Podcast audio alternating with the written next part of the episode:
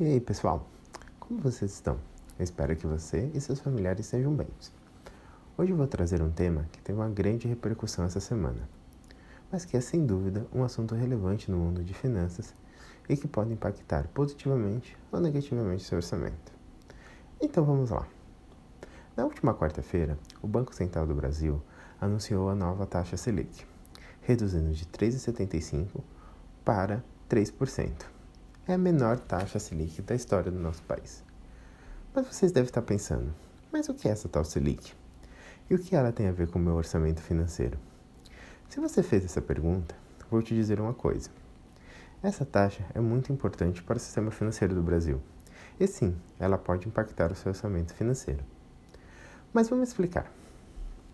Você pode não se lembrar agora, mas já deve ter ouvido nos jornais, no rádio ou até visto nas redes sociais a frase: na próxima quarta-feira, o cupom irá se reunir e decidir a nova taxa Selic. Lembrou? Já ouviu isso? Então, agora eu vou explicar o que é essa tal taxa Selic e esse cupom. Primeiro iremos falar sobre o que é a Selic e depois explico o que é o cupom. Pessoal, a Selic nada mais é do que a taxa básica de juros do nosso país. Isso quer dizer que todos os demais juros usam ela como base. Podemos assim dizer que não há nenhuma taxa de juros menor que a Selic no mercado. E ela é sempre divulgada em base anual. Então hoje temos a Selic a 3% ao ano. Então, agora que já sabemos o que é a taxa Selic, podemos falar do cupom. Bem brevemente, porque ele não é o foco aqui. O cupom é o Comitê de Política Monetária do Banco Central do Brasil. Em resumo, é um grupo de economistas e ele se reúne a cada 45 dias para definir a taxa Selic. Normalmente, isso ocorre numa quarta-feira. Então, só para relembrar, a Selic é a taxa básica de juros, que é definida pelo grupo de economistas a cada 45 dias, em uma reunião que normalmente ocorre às quartas-feiras. Ficou um pouco mais claro, né? Mas vamos continuar. Mas agora, o mais importante como essa taxa impacta na minha vida financeira. Existem alguns impactos, mas vamos falar de dois. Primeiro, vamos falar dos investimentos, porque esse tem impacto imediato. A maioria dos investimentos em renda fixa, por exemplo, Tesouro Selic, poupança, alguns CDBs e outros tipos de investimento, usam como base a Selic para determinar seus rendimentos. Então, dessa forma, quando a Selic cai, seus rendimentos são menores. E quando a Selic sobe, seus rendimentos são maiores. Então aqui temos o primeiro motivo para você ficar ligado nessas reuniões do Copom. Se você tiver dinheiro investido, as decisões dessas pessoas vão impactar nos seus investimentos. Viu? Já achamos um motivo para você ficar ligado. Agora vamos para o segundo impacto. E esse impacto é um pouquinho mais complicado de entender, mas vou explicar de uma forma clara. A Selic não é só usada para investimentos, ela é um poderoso instrumento para controlar a economia do nosso país. Mas para vocês entenderem melhor o que eu vou falar adiante, queria passar rápido um conceito básico. Vocês realmente sabem o que são juros? Os juros nada mais são do que o preço do dinheiro.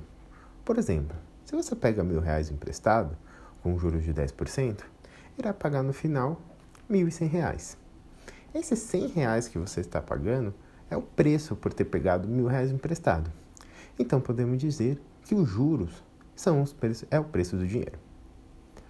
Agora, que já sabemos esse conceito, vou explicar um outro impacto da Selic na sua vida.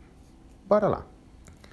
Recapitulando, já sabemos que a Selic é a taxa de juros básica. Também sabemos que os juros são o preço do dinheiro. Então podemos concluir que quando a Selic cai, igual ocorreu essa semana, o preço do dinheiro ficou mais barato no Brasil.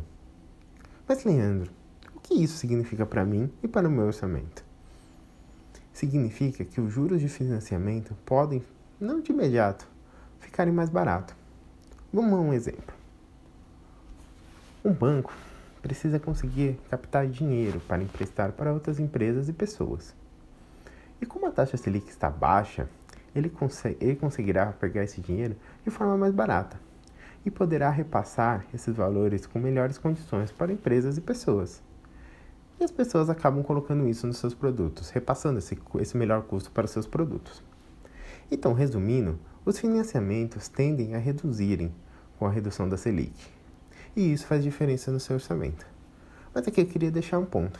Essa redução, ela não é de imediato, porque o mercado precisa se ajustar para conseguir repassar essa redução. Outro exemplo, você está pensando em comprar um carro e decidiu não comprar o carro à vista, mas vai dar uma boa entrada. E você já tem o dinheiro e ele está investido. E você já está pensando em comprar esse carro.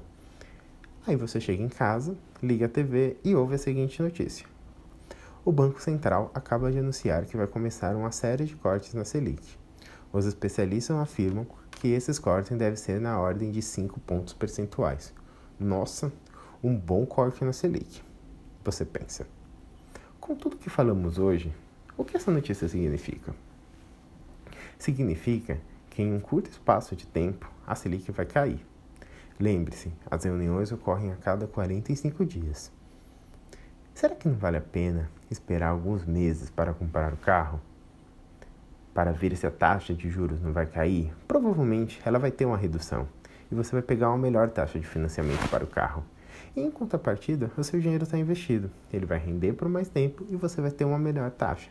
Isso vai impactar positivamente no seu orçamento financeiro.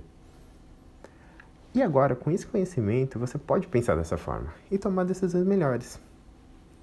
Pessoal, ficou mais claro como a Selic pode impactar no nosso orçamento? A ideia aqui não é dar todos os detalhes sobre a Selic.